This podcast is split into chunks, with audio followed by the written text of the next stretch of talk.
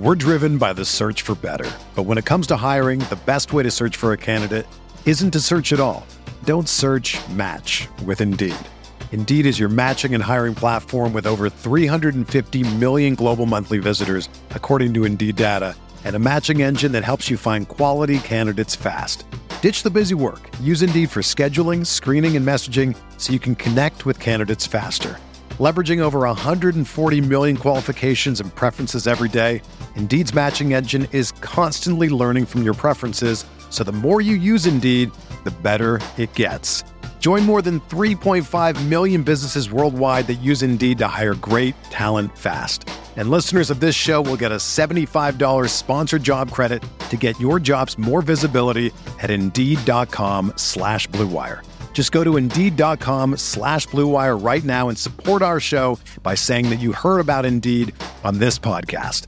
That's Indeed.com slash BlueWire. Terms and conditions apply. Need to hire? You need Indeed. Arizona, Colorado, Indiana, Michigan, New Jersey, Tennessee, and Virginia. WynnBET is now live in all these states, and the excitement of Wynn Las Vegas has finally landed in online sports betting and casino play. For boosted parlays to live in game offs on every major sport, WynnBET gives you the tools to win. Sign up today for your risk free $1,000 sports bet. Download the WynnBET app now or visit wynnbet.com. That's W H N N bet.com to start winning.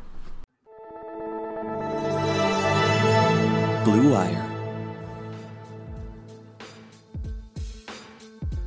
Welcome back. This is the Big Blue Banter, New York Giants football podcast. I'm Dan Schneier, joined as always my co-host Nick Falato. Exciting times, baby. It's coming. The NFL draft is on the way. NFL free agency is on the way, and a slew of Giants cuts are on the way. But before any of that, we wanted to take some time to recap the NFL Combine, the 2022 NFL Combine that just wrapped up. We have the offense today we're going to hit, and then we're going to hit the defense. We're going to separate them because there's a lot to talk about on both sides of the ball, and we don't want to skip over anything. So today's a nice day outside, so it's even. Fu- eh, I, I, I'm a little bit like, you know what, Nick? I wanted to kind of push this off and take a little walk, get outside, get some fresh air in. It's 73 here in New Jersey. Hasn't been this kind of weather in a while, but you know what? I said, guess what? Time waits for no man. Bitch, I never hold hands. Time waits for no man.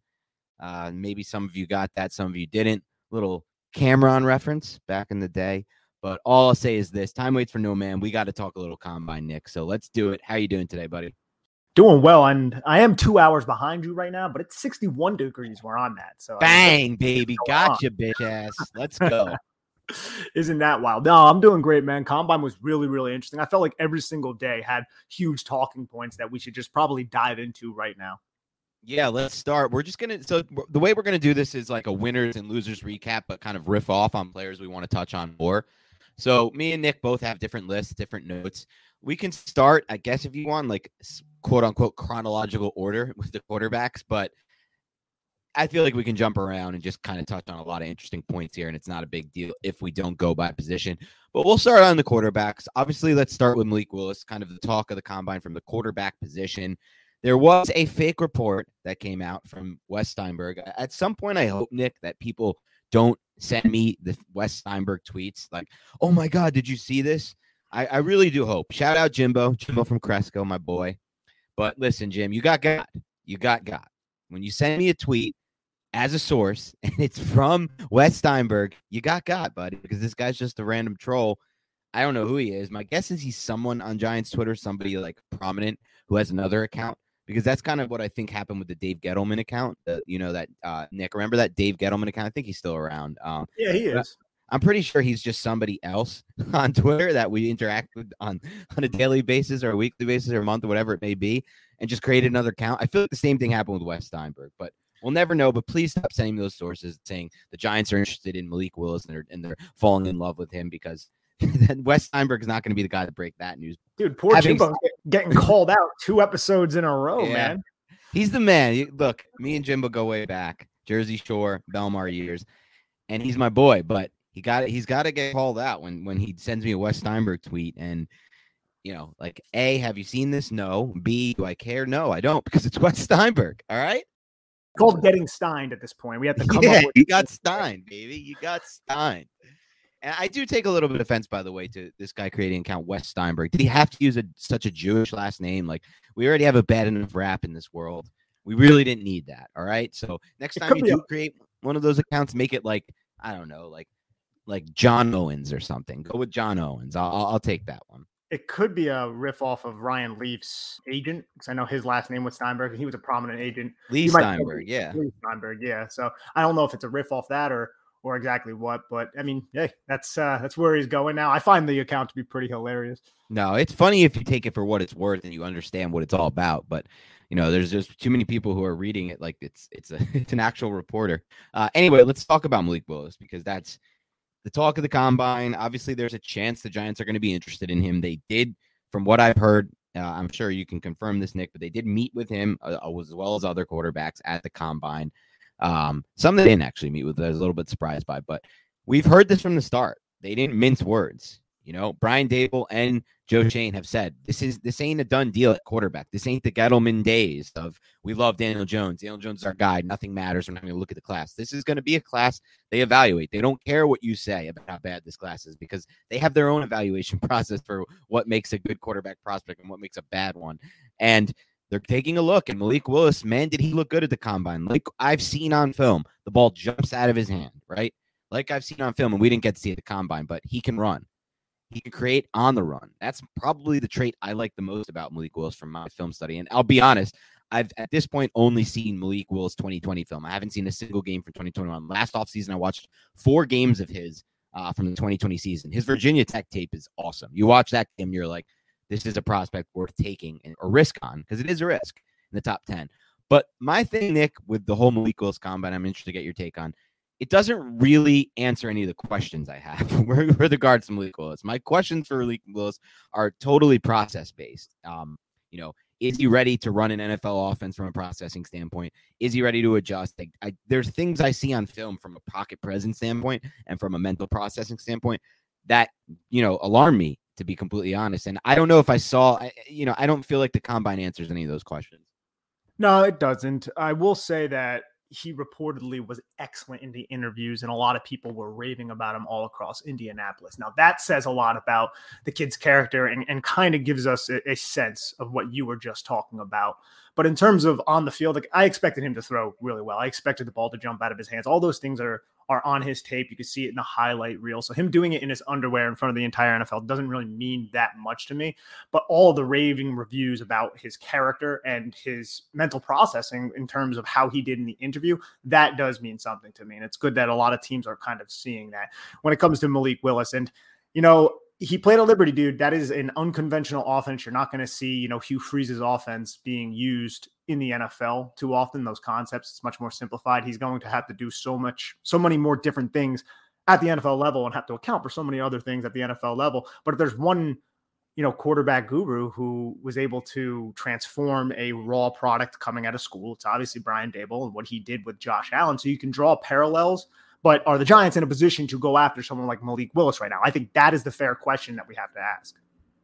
I think they are in a position at all times to go after a player like that. If it, if he is in fact a player like Josh Allen, I just don't think he is that kind of prospect right now. And I have to watch more film, but I yeah. think he does some things that are really interesting and really good. Specifically, his ability to throw on the run, which I believe is one of Daniel Jones's worst traits, and one of the reasons I'm not high, very as high on Jones as some of the other Giants fans. But as far as what Josh Allen can do, I actually was thinking about this after listening to um, a recent interview with Greg Cosell and John Schmeelk at the combine. Shout out John Schmeelk. He's going to jump on the Big Blue Banter podcast at some point in early April. So that's going to be fun. I, I got to be honest. Obviously, we've had our, you know, I've had my run ins with Paul Dottino in the past, but John is a completely different analyst in my mind. And I, I don't want to get into the Paul stuff. So don't even take it as a slight on Paul. But look, John asks unbelievable questions in these interviews, and you could hear it in the way he responds and gets himself involved and the context he provides himself. He understands the game. He talks a lot of X's and O's in these interviews. They were taught they had a great discussion about Wink Martindale's defense. But one thing that he mentioned that I think would, or that in that conversation was mentioned by Greg Cosell, I think is interesting, is that a lot of the time Josh Allen can just simply get away with like hanging in the pocket, hanging off his back foot, letting his offensive line essentially break down and then still having the drive on his football and the velo to just rip the ball into these windows. That's something Daniel Jones can't do, is what Greg Cosell was saying. Not a lot of quarterbacks can do that. I'm not certain that's something Malik Willis can do, to be completely honest. Malik Willis has great arm talent for this class, but he doesn't have Josh Allen arm talent, and he doesn't have the height and the size that Josh Allen has. And quite frankly, his ball placement is not where Josh Allen's is right now. Obviously, you can make a case that it was it's further along than where Josh Allen's was when he came out, but you're not going to be able to make the case to me that he has the same level of velocity on his throw and the same and, and honestly the size it plays a factor being six one versus six five in that pocket when everything's breaking down you're just kind of relying on sitting off your back foot and driving a football it's tough. And as they were saying in that interview, a lot of why we didn't see what we wanted from the Giants passing game last year was because, and this is something you've talked about a lot, Nick, and I give you credit for it, is because the offensive line doesn't give them enough time for those vertical concepts to develop. And they don't have a quarterback who can simply just sit off his back foot and make those kinds of throws. In Daniel Jones, he needs to be set, he needs to be stepping into his throws, he needs to be throwing from that balance base and that over the top angle that he's kind of learned through David Cutcliffe. So, yeah, for me, Willis, I, I, I see where you're saying, Nick. Um, and I see what people are saying with Willis, but I, I, just feel like he might be a step below that ball in that ball of clay type of prospect.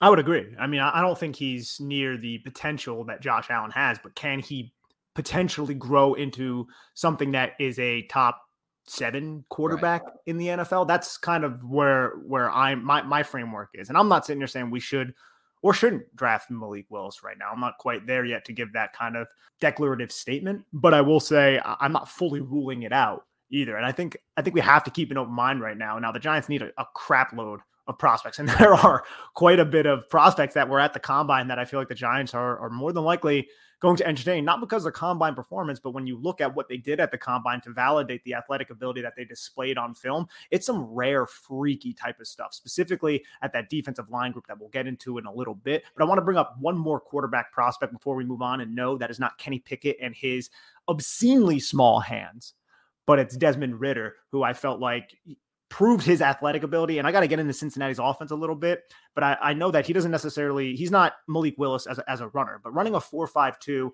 and then testing well in the lower body explosive drills, the vertical and the broad.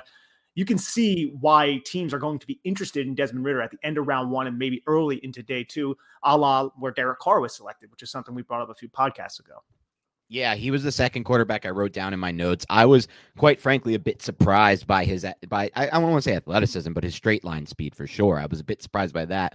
Not exactly how they used him at Cincinnati at all times, but he's a prospect who's really interesting to me because I, and I want to go back if I'm going to spend time on prospects this this draft se- off season at the quarterback position, I'll be honest, it might we might not have time to do too many, Nick, but the two that will come first for me are Willis and Ridder. I'm not going to spend as much time on Pickett. I don't think the Giants are going to draft Pickett, and I, quite frankly, I'm not too interested in Pickett. Um, and that goes for really the rest of the prospects in between ranked currently, or you know, in the discussion between that Ridder Willis range. But as far as Ridder goes, I did not expect him to have that kind of straight line speed, like you said for me, like the, thing with Ridder is there's times you watch. I've seen. I've just seen. You know, you and I have both seen as I would say a few at least Cincinnati games on broadcast angle. I haven't watched any of the tape. Have you seen any of his tape yet? I have not, but I have seen Cincinnati sure. broadcast. Yeah. And yeah, so we've seen him on broadcast, which is worth something. And for me, the issues for Will for Ridder are are also similar to Willis in the sense of the ball placement. I feel like his mechanics, but this is, and I don't think they're going to change. I think this is kind of the thrower he is, and he's kind of, def- and and they help him in some ways. Like he can change the trajectory on some passes, especially in the red zone. I think his ball placement is superb. I actually think he might have the best red zone ball placement in this class from what I've seen, just the little bit I've seen of these quarterbacks. But there are times where like hit where you'll you'll see him take a different arm angle or you know, however, whatever goes into it, the ball placement is off. And that's the same thing I've kind of seen with Malik Willis. And then there's also the issues that I've seen with Ridder, which are kind of like the pocket presence and the and the and the footwork in the pocket. Those I think can be corrected a lot easier. And we, we've seen some quarterbacks do a great job. I mean, Josh Allen, that was the first thing we saw with him. The footwork was corrected first, and that led to kind of the changes in upper body mechanics and all of the success that he's had in the NFL since after working with Daboll and, and Ken Dorsey and that Buffalo crew. But as far as Ridder goes, man, like if he's there at the top of round two, which is possible, he's definitely going to be someone I think the Giants are going to be interested in.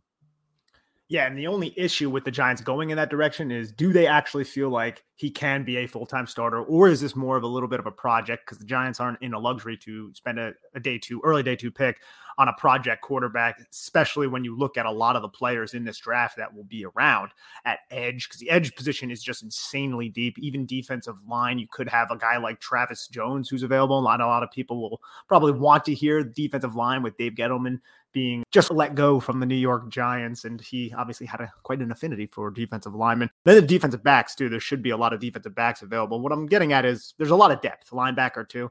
A so great interior linemen could be there, too.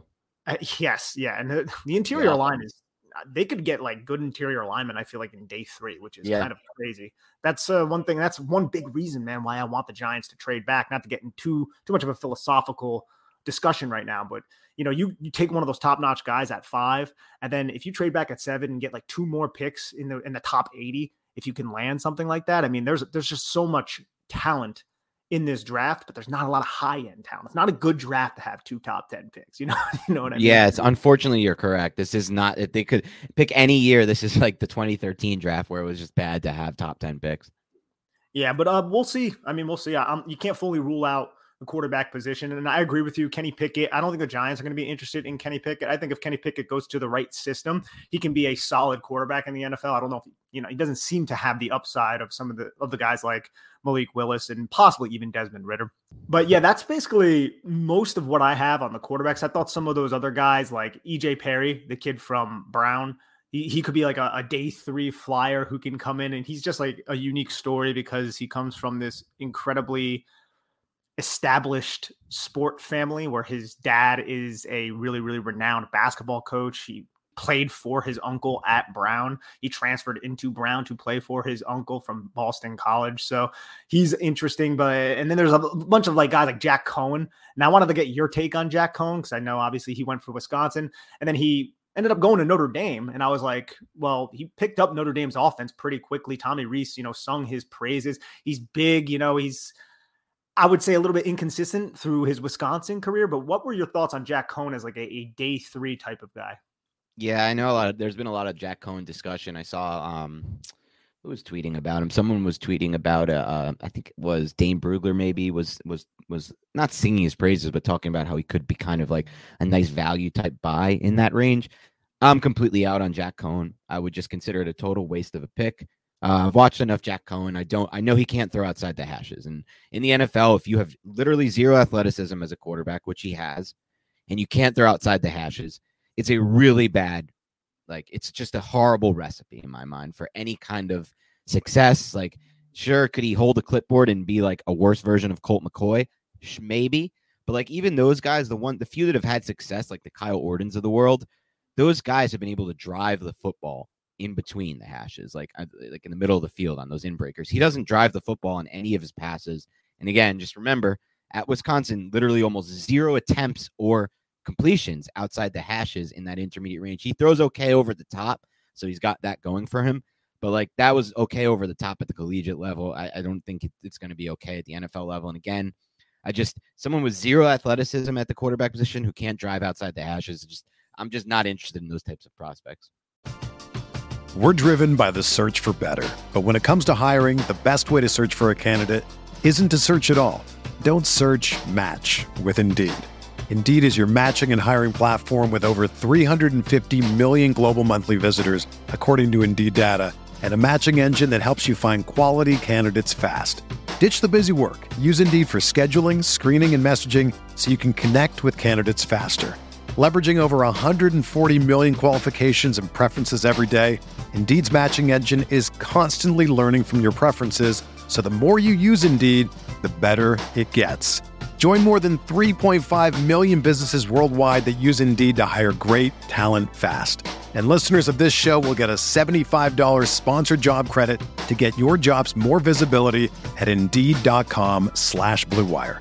Just go to Indeed.com slash BlueWire right now and support our show by saying that you heard about Indeed on this podcast. That's Indeed.com slash BlueWire. Terms and conditions apply. Need to hire? You need Indeed. When you need mealtime inspiration, it's worth shopping Kroger, where you'll find over 30,000 mouthwatering choices that excite your inner foodie. And no matter what tasty choice you make, you'll enjoy our everyday low prices, plus extra ways to save, like digital coupons worth over $600 each week. You can also save up to $1 off per gallon at the pump with fuel points. More savings and more inspiring flavors make shopping Kroger worth it every time. Kroger, fresh for everyone. Fuel restrictions apply. That's fair. I, I, thought I kind of agreed with what Dane said. I thought he can kind of come in and be like a Brian Hoyer type of backup in the league. I don't expect him to be a starter, but if he has to start a game or two, he can keep your offense within the script of what the offensive coordinator wants him to do. I can see the case for that, but I, I just to me I don't see it. I think those those types, those Brian Hoyer types, have a little bit more drive on the on their ball, and and and quite frankly, better ball placement on the interior. And even Brian Hoyer has a little bit of athleticism. Like he escaped for some first downs at times. I he saw did. him do it with his legs. Like this is not a guy Jack Coan who's going to do that at all. And one more thing on Ridder that you said earlier that I wanted to touch on. I'll say this: if the Giants just view Ridder as a pro, as a project type, and this goes for any prospect from this point on at the quarterback position I hope they don't take that prospect. I'm not in the mar. I don't like those types of picks. If you're going to take him in that second round range, I want them to have a conviction that they're finding their Russell Wilson or they're finding their Drew Brees at that pick, a high end starter with high end potential. I'm not interested in project type players, anyone who might project as a, as a great backup or something like that if that's the case and they believe Ridder's ceiling is that, then I hope they just pass. But just something interesting to think about, like going forward with the quarterback position. I am a big believer in you take one with with that early asset if you're going in the draft, or if you really believe you found yourself that uh, Russell Wilson Brees that just you know was misevaluated by the community based on a variety of traits, or you know for for both of them it was height, but there's always something that goes into these like later round picks. Then then uh, then I'm okay taking the swing. I think that's I think that's definitely fair. And and there's another player that we should probably bring up, and that's Matt Corral.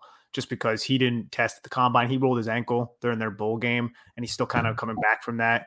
His pro day is on March 23rd, and I don't really think the Giants are going to be too interested in a player like Matt Corral as of right now. But it's something to bring up because he's being discussed as a, you know one of those top three quarterbacks in the draft class. Yeah, for sure and he's somebody who I think is kind of being slept on a little bit, just in the sense that like I have more interest in him right now.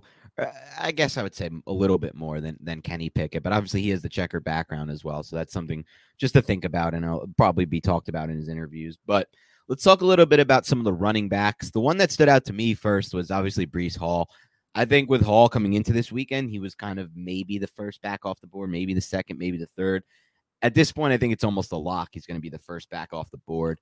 He ran a 4.39 40 yard dash at 5'11, 217. He's got that really nice low to the ground uh, profile with with size and and and, and kind of you know bounce bounce off ability, broken tackle yards after the contact ability with 4.39 speed, and that's something NFL teams are going to be excited about. I think, you know, even Jonathan Taylor, who did who did what did he run? I think he ran a 4.39 or a 4.4 flat, one of the two, at like 5'11, 230, and he went in the second round. I don't think Breece Hall has made himself a first round pick personally. I think teams are wisening up, and that's not happening as often anymore. But he might now be one of those top in that in that like thirty five to fifty range at running back, where you see these these first backs go off the board, or these top backs off the board, which is essentially in a range where the Giants are picking. So I guess I'd ask you this, Nick: eh, Do you have any interest in Breece Hall with that second round pick? Haven't watched this film yet and know he was very productive at Iowa State. And he also not just ran the 439, he jumped 40 inches in the vert and had a 10 6 broad. That shows so much lower body explosiveness. And yeah. the Giants may be in the market if they get rid of Saquon Barkley, if they trade Saquon Barkley. And Saquon Barkley might not be here past this year, even if he is not traded they might be in the market to find somebody like a Breece Hall or a Kenneth Walker III from Michigan State to kind of be that day two selection who can be the running back in the face of the running back room for the next four years. So without seeing the film and just kind of going off of everything I've collected from people I trust and seeing, you know, just watching football on Saturdays, I am interested in Breece Hall. And I do think he could be a day two selection, possibly more towards the third round, but I don't know if he would be available there. And that's kind of where it gets interesting because he is, like you said, one of those top three running backs more than likely, but you still have James Cook. You have Kenneth Walker III from Michigan State, James Cook's Dalvin Cook's brother from Georgia. Kyren Williams ran a really, really slow 40, which might drop him below a lot of these guys, but he's another one who's figuring to be like a Theo Riddick with upside type of player in the NFL who's going to be a third down master who can also kind of come in and, and, and run between the tackles. But what did he run, Kyren Williams? I think he ran like a four six five, which was uh, really shocking to be honest. He did not do himself any favors. But in terms of Breece Hall, bro, to answer your question, yeah, absolutely, I am interested. Yeah, for Hall, for me, it's like I've heard the argument before that Giants fans have made, like the issue with the Saquon Barkley pick is the Giants weren't ready for a Saquon Barkley. Uh, to me, I never have and never will subscribe to that logic. I don't believe in it. I don't think there's a right and wrong time to draft a running back. Like, it doesn't matter if you have an offensive line or not. To me, it's it's the pick. You have to look at it in a vacuum. And so for me, I probably wouldn't ever use. Uh, he won't be around when the Giants pick in, in round three. I don't think so.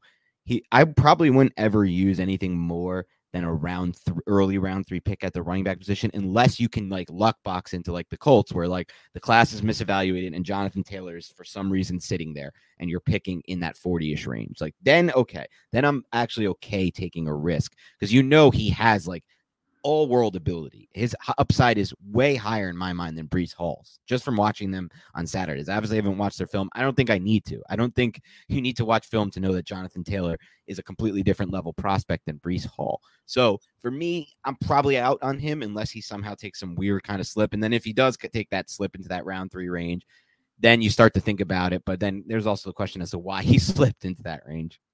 Absolutely. And it could be, like you said before, just the NFL undervaluing the running back position, which is not something that we not undervaluing. I definitely didn't say that. I think wisening up is what I said. no, but I mean, it was undervaluing when Jonathan Taylor was selected, in my opinion. Well, I think like, they was just misvaluing, right? Because they there was there was a running back taken in the first round, and there was I think there was two running backs taken before. Swift Swift went before Taylor as well. Wasn't I don't think it was the first round though. With and, Swift? Yes. Swift was second, but CEH was the first. Yes, yes, CEH. Now that one, I think we can all probably agree that that was a definitely a misevaluation, and and it's wild too to think about. And you watch Wisconsin so much, so we won't dive into this too much. But remember coming out, Jonathan Taylor, and they brought this up on the combine, I believe too. His big, I guess, knock was can he catch the football? Yeah. that was Jonathan Taylor's big knock. And it's just because Wisconsin didn't necessarily, you know, utilize, they had a third down back. They didn't need him to do that. They just needed him to be the Jonathan Taylor that he was you know, on first and second down. But I don't see any issue with him in the NFL catching in space and, and making people miss and just being a dynamic three down type of running back. So that's what I meant by undervaluing, uh, right. specific to Jonathan Taylor more so. And I agree, Breece Hall is not Jonathan Taylor from everything I've seen. And they had the same potential knock on Melvin Gordon coming out, and then he also was able to catch the NFL. I'm seeing a similar knock for Leo Chenal. Can he, you know, as far as his coverage goes? And I just think a lot of the times with these knocks, it's just based more on how they're used. And you know, if you're not using a player in the passing game, that doesn't mean he can't be a receiver at the NFL level. So time will tell with that, with all of that, but definitely something interesting to think about. What about anyone else at the running back position that stood out to you? I didn't really have too much more there. I was more focused on the offensive line and receiver. Yeah, so for the running back position, I thought Kenneth Walker III uh, did himself really well. He ran a 4.38. This is the running back out of Michigan State, like I said before. This is somebody who transferred into Michigan State and had a, a wildly productive year last year. And if you put on his highlight reel, you can just see how quick this dude's feet is and how he has this just unique ability to make people miss in short areas. He jumped 34 feet in the vertical and then 122 inches in the broad. So that's 10 2 in the broad jump. I felt like him coming in and running a 4 3 8 did himself some favors. He was a little bit I would say undersized relative to what Michigan State said he was. He's 5'9, 211 pounds, but still, I think he could be one of those day two type of running backs as well. And there's a lot of just guys like Zamir White ended up running a 4 4. He's a Georgia running back that was a five star recruit who tore both of his ACLs. One uh, in Georgia's freshman year. The other one was actually senior year high school. So he has an ACL tear, and I think each of his legs but he was one of those situational backs in Georgia's deep backfield. And I think Zamir White could be a day three pick. Medicals have to check out, but he's someone that's interesting who runs with a lot of power, always falls forward, very, very light and quick on his feet. Obviously, James Cook, his teammate from Georgia, he ran a 4 4 2. That's Dalvin Cook's younger brother. Excellent receiving type of back. Probably not as good in between the tackles as Zamir White, but I do believe that James Cook can develop into something that is a running back one, a true three down back. Might need to get a little bit more physical before he can quite get there. Jerome Ford is more of a home run hitter, but he ran a 4.46. A lot of people thought he was going to be the this is the running back from Cincinnati. Thought he was going to be the probably the fastest running back in the class, but he's still somebody that if you want to change a pace type of back, back could be available on day three, he's an interesting one. And then I'm also a fan of Rachaad White. He ran a 4.48. This is the kid from Arizona State. He was one of the first running backs that I studied kind of coming into this class and I was like, why aren't more people talking about him? Rachaad went down to the senior bowl and I felt like he showed that size and that explosiveness, which is something that you see on his tape because he can kind of hit the hole, get to his second gear, get to the second level and just outrun people at six foot, 214 pounds, had a 38 vert, uh, 125 inches in the broad jump. So he's another one that I feel like could be available early on day three. If the Giants want to go that route, then I think guys like that could be the the the best course of action because I, I, would agree traditionally you, you don't want to spend a, a, day two pick on somebody who doesn't have that type of jonathan taylor upside a lot of these guys obviously don't have that but they could be available on day three and kind of really help complement Saquon Barkley in Barkley's possibly last season as a New York Giant. Yeah, for sure. Like I've said on pre- previous podcasts, Nick, Nick, and I'm definitely now going to, by the way, take my time on Zamir White because he just screams, reeks of a player that interests me. Downgraded because of the injuries, downgraded because of the role former five star recruit. Love those types of prospects. But I have said before, and I'll say it again, Nick, this is the draft, and these are the coming drafts if they don't go this year, where I want the Giants to make that play. You know, make your play to find your day two or late day two or day three back that can carry the load for a cap hit of less than a million for four straight years. You run the contract through and you replenish. You do it all over again. That's how you play the running back position. It's one of the few positions in the NFL from a you know roster building standpoint and thirty thousand foot view standpoint that I think is pretty cut and clear in my mind. It's very wise and I don't really find too many of the debates, you know, all the arguments that suggest otherwise. It's the only position really like this. Like all the other positions, I think you can have a devil's advocate argument that's strong for either side of it. But for this position, the idea of just running that rookie deal through, that cheap rookie deal through for every four years makes just all too much sense given everything we know about the running back position. So I want to find that guy in that class. I'm going to do some digging. Last year was Khalil Herbert for me, who ended up going in the fifth round. I was hoping the Giants would get him at some point. They did not. That was disappointing. But I'm going to find that guy. I'm just, it's just early in the process, so I'm kind of, you know, not as it not as uh, informed just yet on the running back position. But I'll definitely keep an eye on some of those names you mentioned, Nick, because they're certainly intriguing.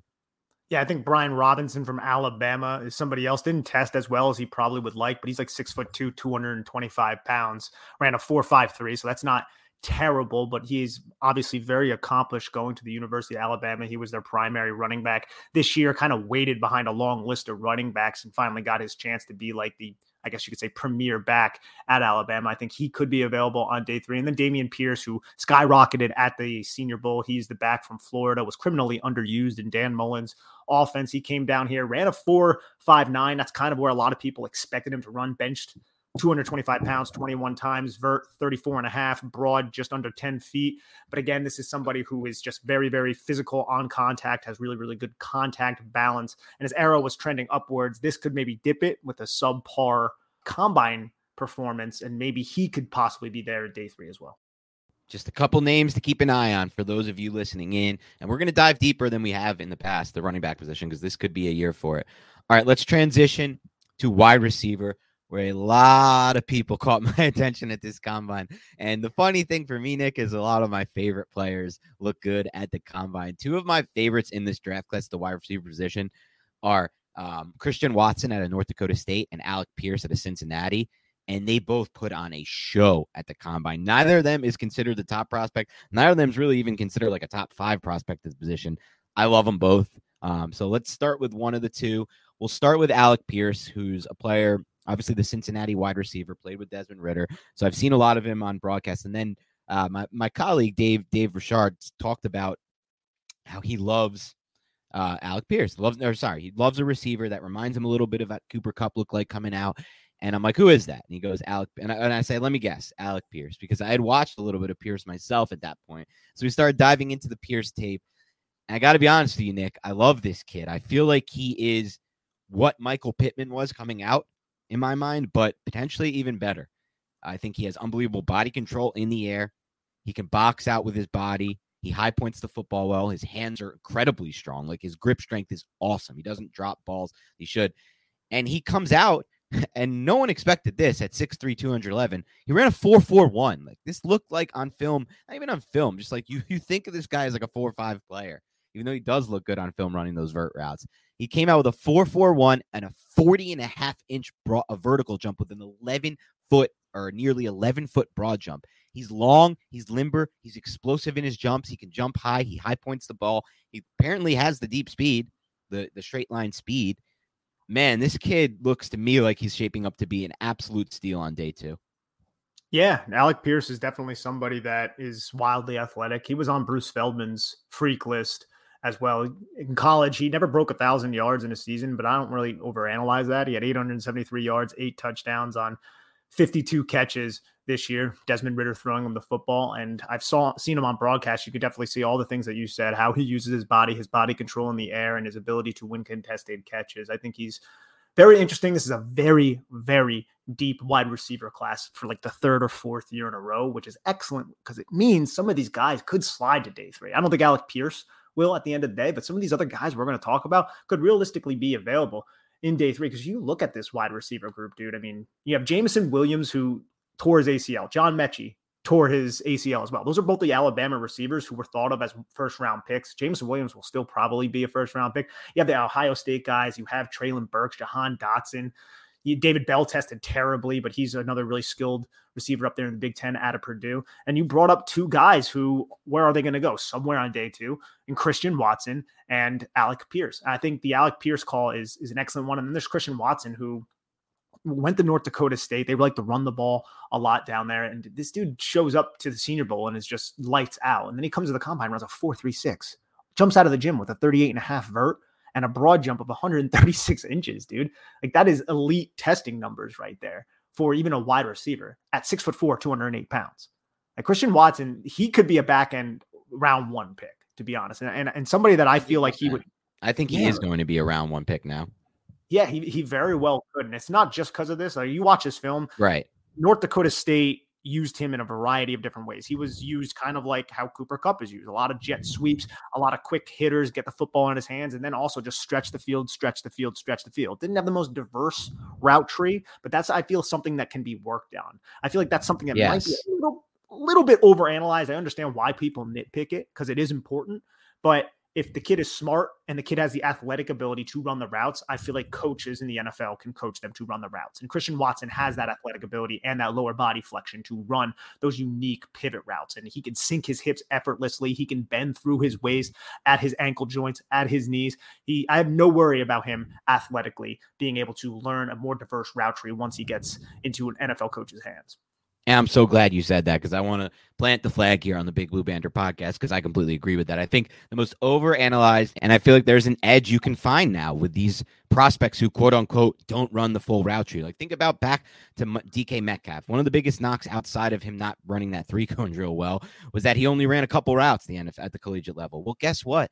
This is not you don't go by what they're currently able to do. Go by what this is projection based. Like Nick said, if these guys are dedicated to their craft and they want to be the best, you get them with good NFL coaching. They're going to be able to learn to run the rest of the route tree. So there is now value, I think, in in finding these players who are quote unquote knocked because they don't run the full route tree or they don't have a lot of routes on tape. Uh, you know, a variety of, of routes they win on tape. Don't worry about what they've done, what they've won on tape so far. Worry about what they're what they can potentially do um, and I think that's a great place to find value. So ultimately, you know, the Giants may not be in the mix for somebody like, like Watson because if he does end up on day one, or just because they've invested recently in Toney and Golladay at the receiver position. But at some point with any of these players, it's about best player available. Um, and I'm excited to see Christian Mott. I'm definitely excited to see him at the next level.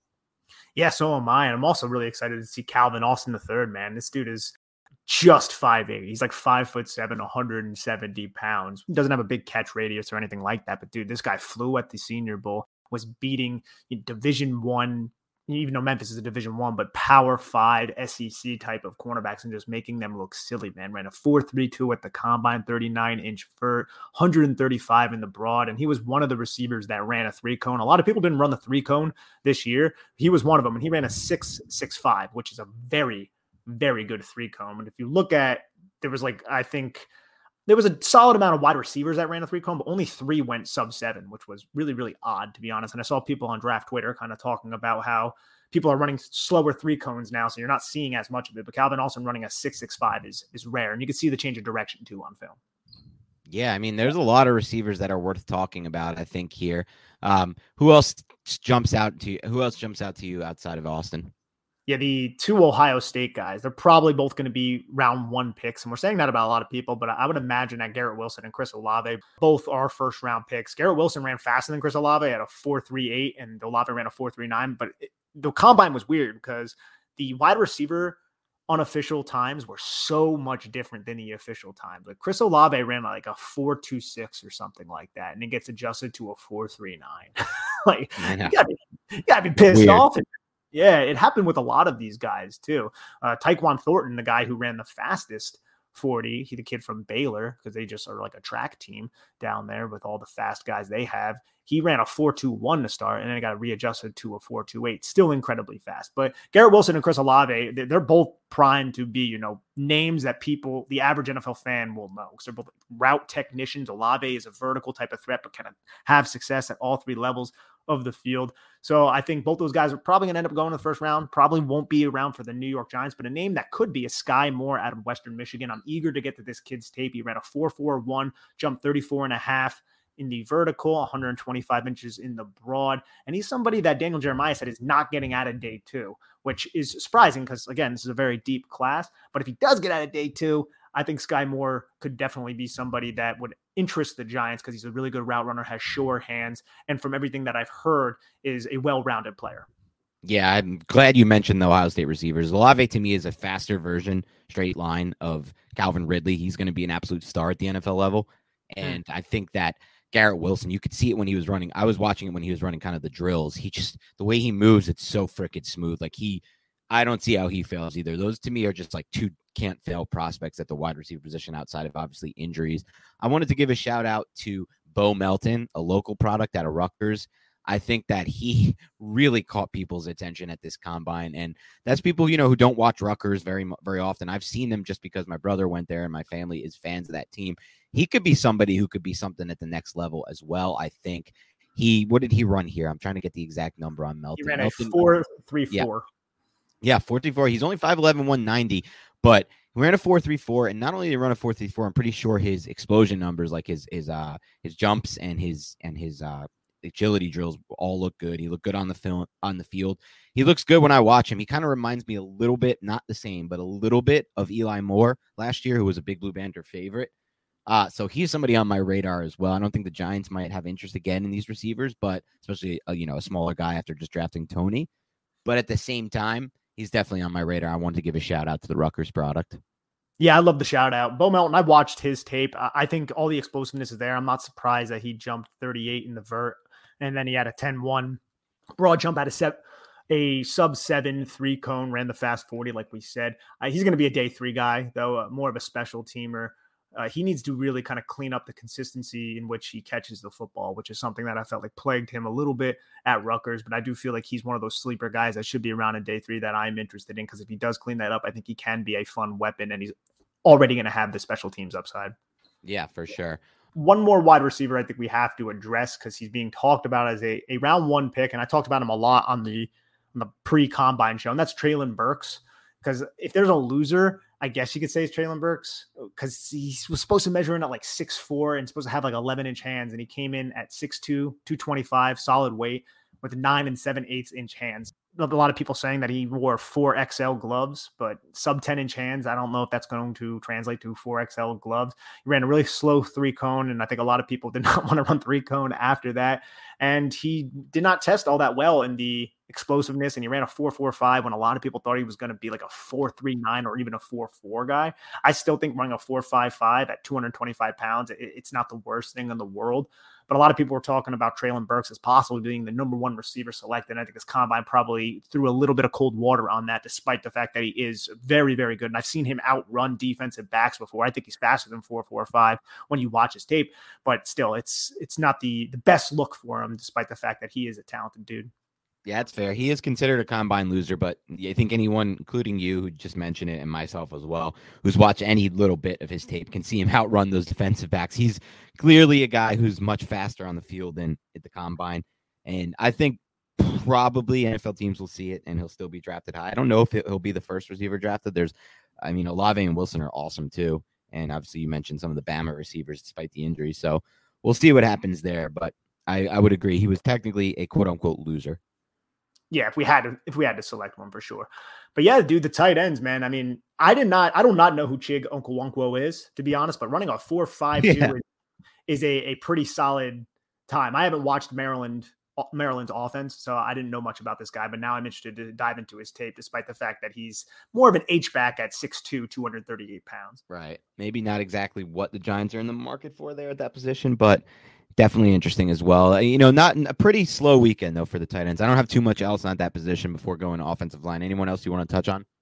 Absolutely. So first, I want to touch on Jelani Woods because this is somebody I also have not gotten around to Virginia's tape, but I heard so many good things about him at the Shrine Bowl. So I was like, okay, this is interesting. Let's keep you know his name in the back of my mind. He measures in at the combine 6'7", 259 pounds. So he has that prototypical Y type of frame, and he reminds me a lot of Mo Alie-Cox. He ran a four six one, and if you turn on just his highlights, got to get into the tape. You know, you don't want to make an evaluation off of highlights. You never do that, but you can kind of get a, a glimpse of his upside when you're watching the highlights you can see how he jumps up high points balls. He really has that Mo Alie-Cox type of uh, build. And when you run a 4.61 at 6'7, 259 pounds, you're a really damn good athlete. So I think Jelani Woods was somebody that is interesting. And I also think Greg Dulcich is somebody, the kid from UCLA out of Glendale, California. So he was a local kid out there. He ran a 4.69 at 6'4, 243 pounds. But if you watch his tape, and I actually just got done watching UCLA against Oregon 2021, studying Kayvon Thibodeaux's tape.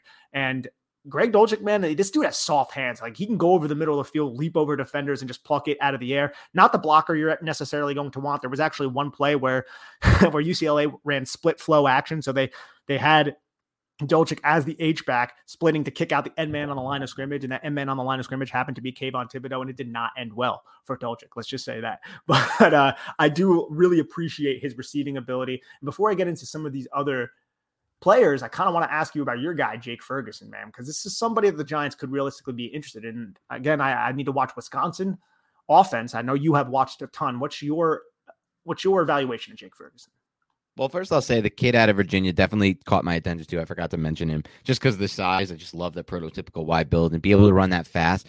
He reminds me probably he'll be drafted a little higher than people expect. Some team will take a chance on him. I think I would say based on that ability and you know potential the potential to stretch the seam, maybe early day through uh, early round three. I wouldn't be surprised at this point. I've seen it happen before. Like Albert O was shot up draft boards. I think he ended up going the fourth round. As far as Ferguson goes, I am a big believer in Ferguson. Obviously, you know, I haven't sat on this podcast and said I wasn't a big believer in too many Wisconsin guys. So I'll try to find the guys I don't like. Hey, hey, I said Jack Coan sucks. So we got that going for us. And I'm sure there's going to be offensive linemen through the years that are that I'll feel are a bit overrated. But I don't think Ferguson was overrated. I think Ferguson was held back by really poor quarterback play for his entire career at Wisconsin. He went from Jack Coan to Graham Mertz, who's really struggled. Um, came back last year, kind of felt like there was unfinished business, but it was it was a little bit of a disappointing season, not just for him, for the entire offense with Graham Mertz not having the ability to kind of move the ball through the air. But Ferguson is not, even though he does have close to prototypical Y size, he's not like your blocking first tight end. You're not going to get that out of him, but he is somebody who played at Wisconsin within that program where you know largely believed to be across the entire college football landscape the best at developing talent. The, the, Wisconsin, the Badgers don't get a lot of top recruits to the offensive line position. Recently, they've gotten a few more than they used to, but it's mostly just development. They just have a really good job of coaching and developing these guys, and from a blocking standpoint. So you'll come in with at least a base level ability to hold your own as far as what he does as a blocker. But where he really stands out to me is the combination of one, his hands and two, the trait that really stands out outside of his hands for me is his fluidity. Um, he just kind of looks like he's moving well out there, and that helps him create separation within his route running. Uh, so I think he can be a really good asset depending on where he goes in this draft. But I have been fooled before by Wisconsin tight ends who looked a little bit like him. I thought Troy Fumagalli was going to be a hit in the NFL. He wasn't. I think Ferguson's that next level Fumagalli, like a little bit better version of him. So I'd say considerably better version of Fumagalli, but we'll we'll see what happens. It's not somebody I would use anything more than maybe like a third or fourth round pick on. Okay, now that's interesting. And that's kind of where I thought he would go, at least from just collecting information around draft Twitter and stupid stuff like that. But another, I you can call him a receiver, but he's a tight end. Isaiah Likely looked really smooth in the drills. He didn't run a 40, I don't believe, but he jumped 36 inches in the vertical. He's the tight end from Coastal Carolina.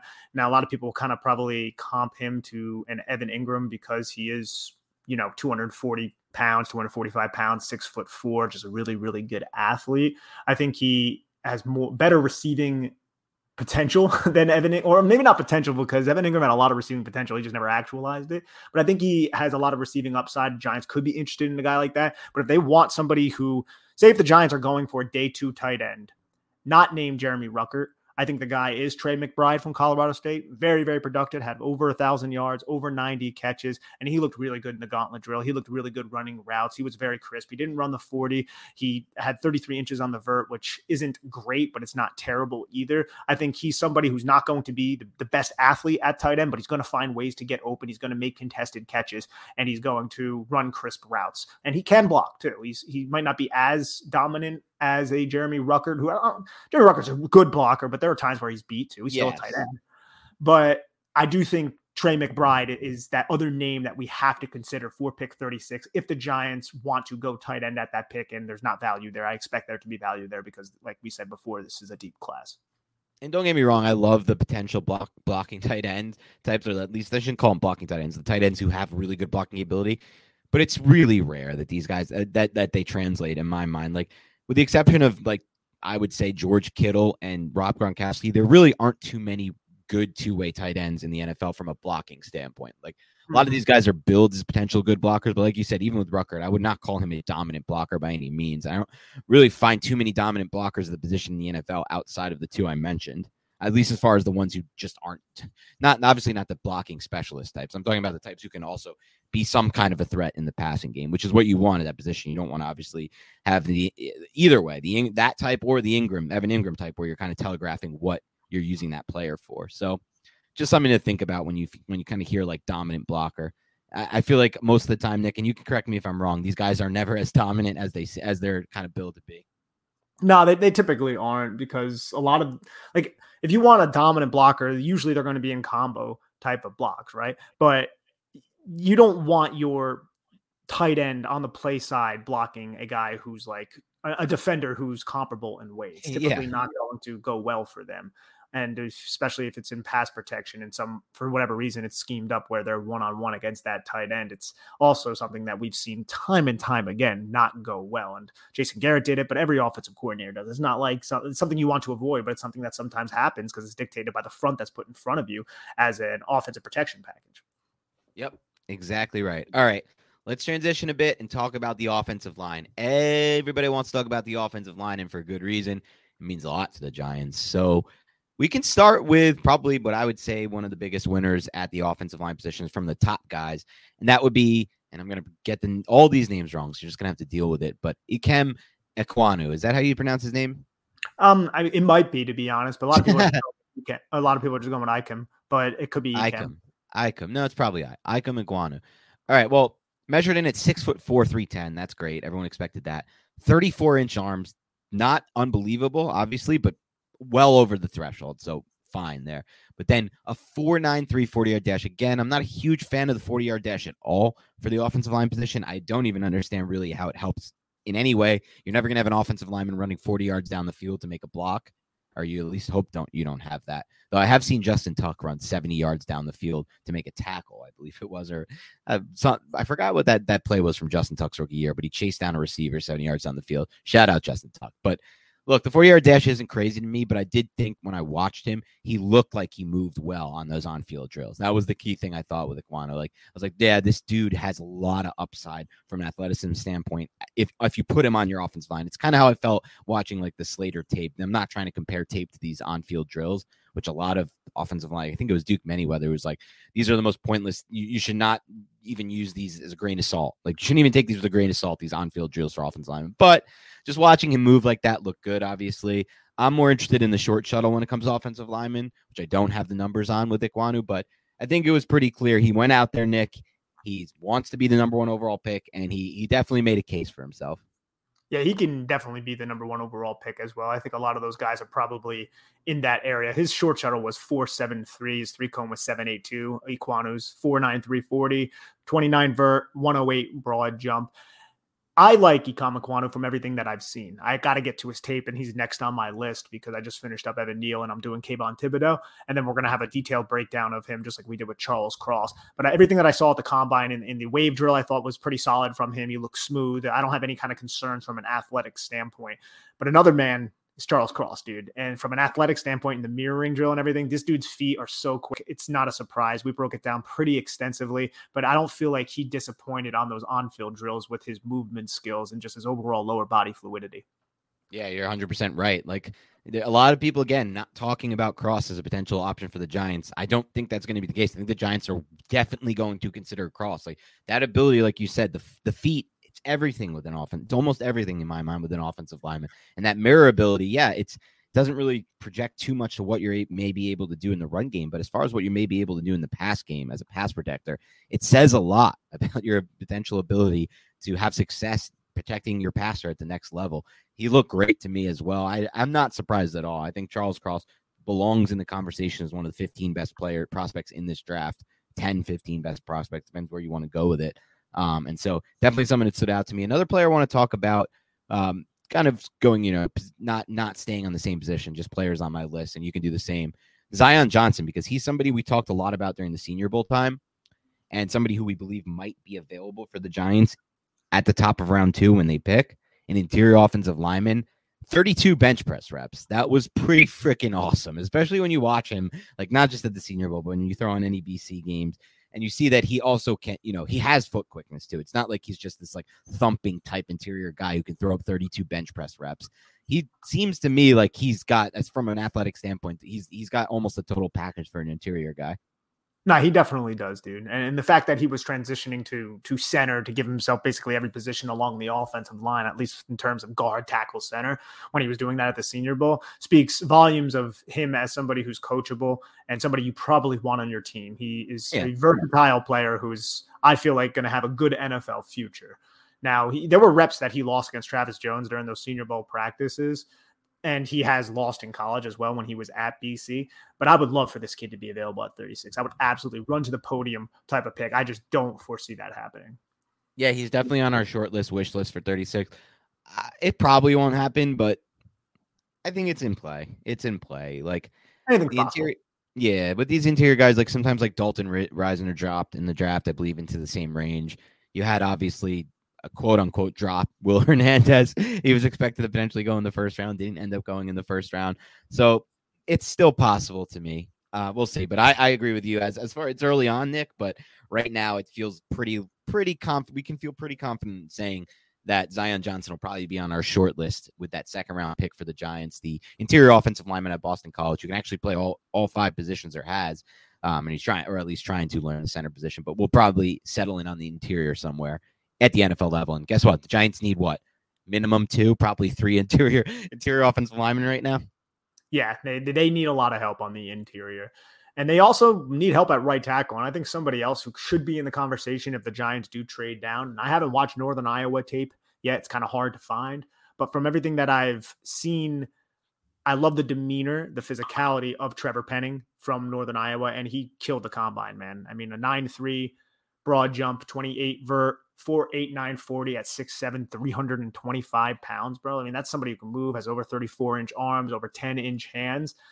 I feel like from the film that I have seen from him and just watching him at the Senior Bowl, I think from a technical standpoint, in terms of how he uses his hands, it, it definitely could use some work. But a six foot seven guy with this type type of movement skills and that type of ferocious just nastiness is something that's going to appeal to offensive line coaches. So he's another name that we have to probably do an evaluation on.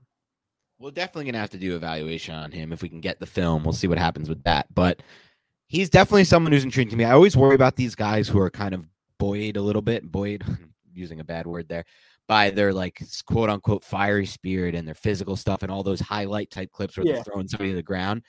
But having said that, he answered a big question for me at the combine, which was his agility. And you didn't mention it, but uh, I don't know if you have these numbers and you can confirm if they're right or wrong. I'm pretty sure this is correct.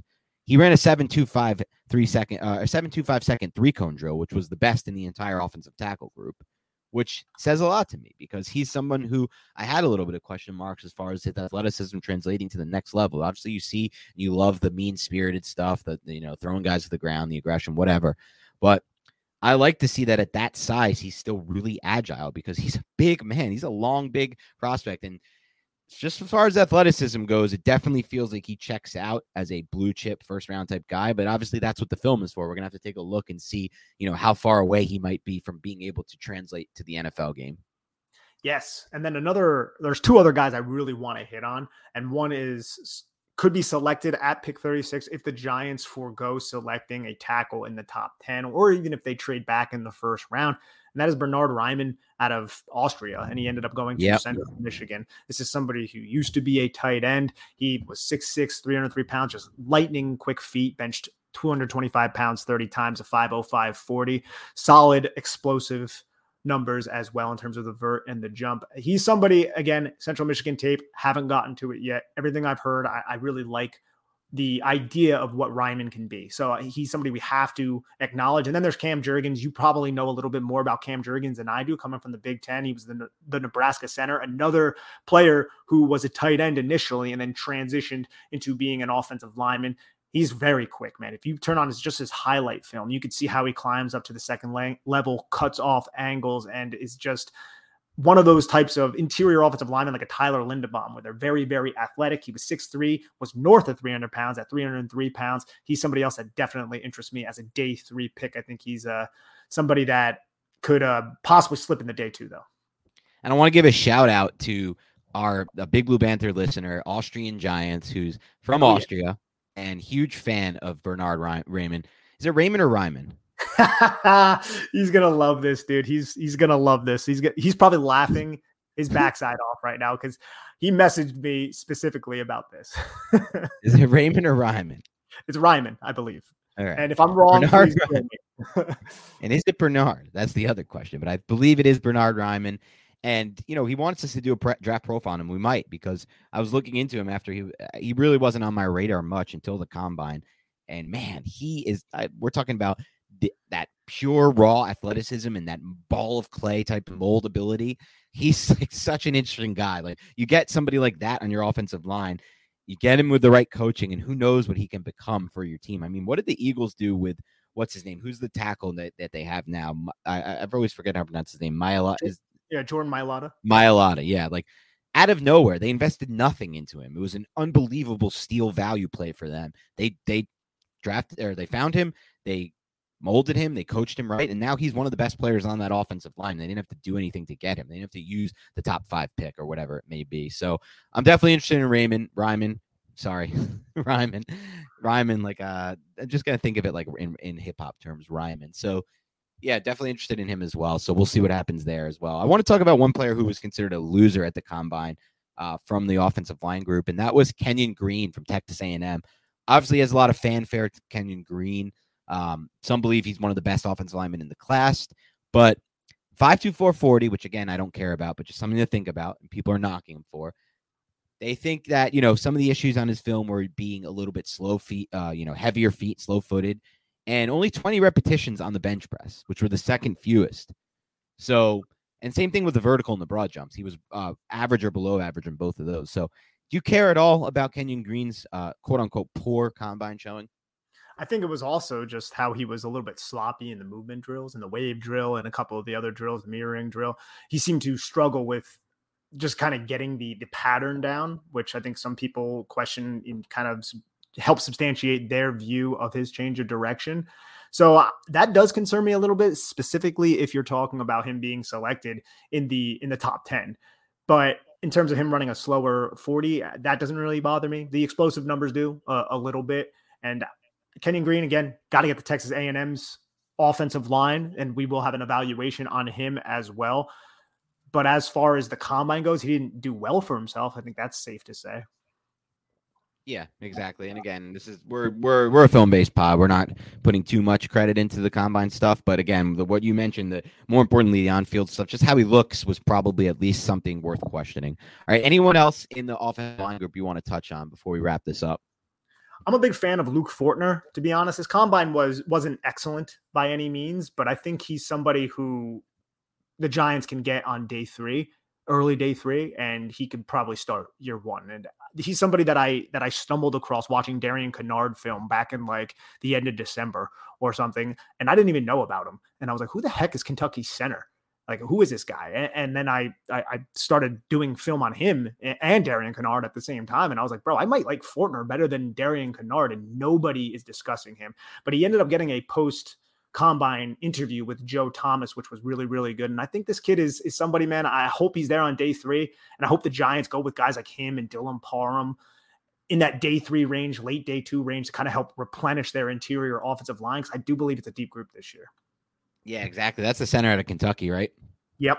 Yeah, he he's getting a lot of fanfare now, and people are starting to wisen up to him. He could be an interesting plug and play type guy for the Giants, and they they might just need that, right? Like they might get yeah. to day three and be like, we need at least someone to compete for one of these positions right away. And it doesn't even matter if like he might not get it, but we need someone else to compete for one of these positions. We're not stuck trading for Billy Price at the end of this cycle or giving a fourth round pickup for Ben Bredeson. So we'll see what happens there. All right. Thank you again for tuning into the Big Blue Banter podcast. This has been a combined recap of the offensive side of the ball. Stay tuned. Check your podcast feed because coming to you next is a defensive recap. And there are some big names I wanted to talk about and wanted to get Nick's opinions on. So hopefully he has some strong takes coming. Have a good rest of your week. We'll talk to you soon.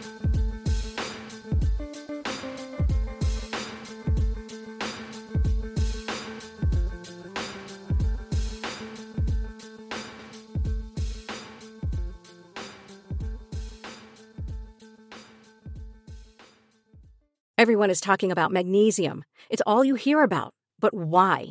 What do we know about magnesium? Well, magnesium is the number one mineral that 75% of Americans are deficient in. If you are a woman over 35, magnesium will help you rediscover balance, energy, and vitality. Magnesium supports more than 300 enzymatic reactions in your body, including those involved in hormonal balance. From functional medicine doctors to mental well being and female hormone experts, we all know that magnesium is the one mineral to improve all aspects of well being and health. But which one? Magnesium Breakthrough from Bioptimizers, the trusted choice recommended by leading experts with seven best absorbed forms of magnesium to ensure your body receives the support it needs for overall well being. Go to bioptimizers.com slash balance today and use code BALANCE10 for 10% off. Support your journey to wellness at B-I-O-P-T-I-M-I-Z-E-R-S dot com forward slash balance. Magnesium Breakthrough from Bioptimizers, your foundation to optimal health and vitality.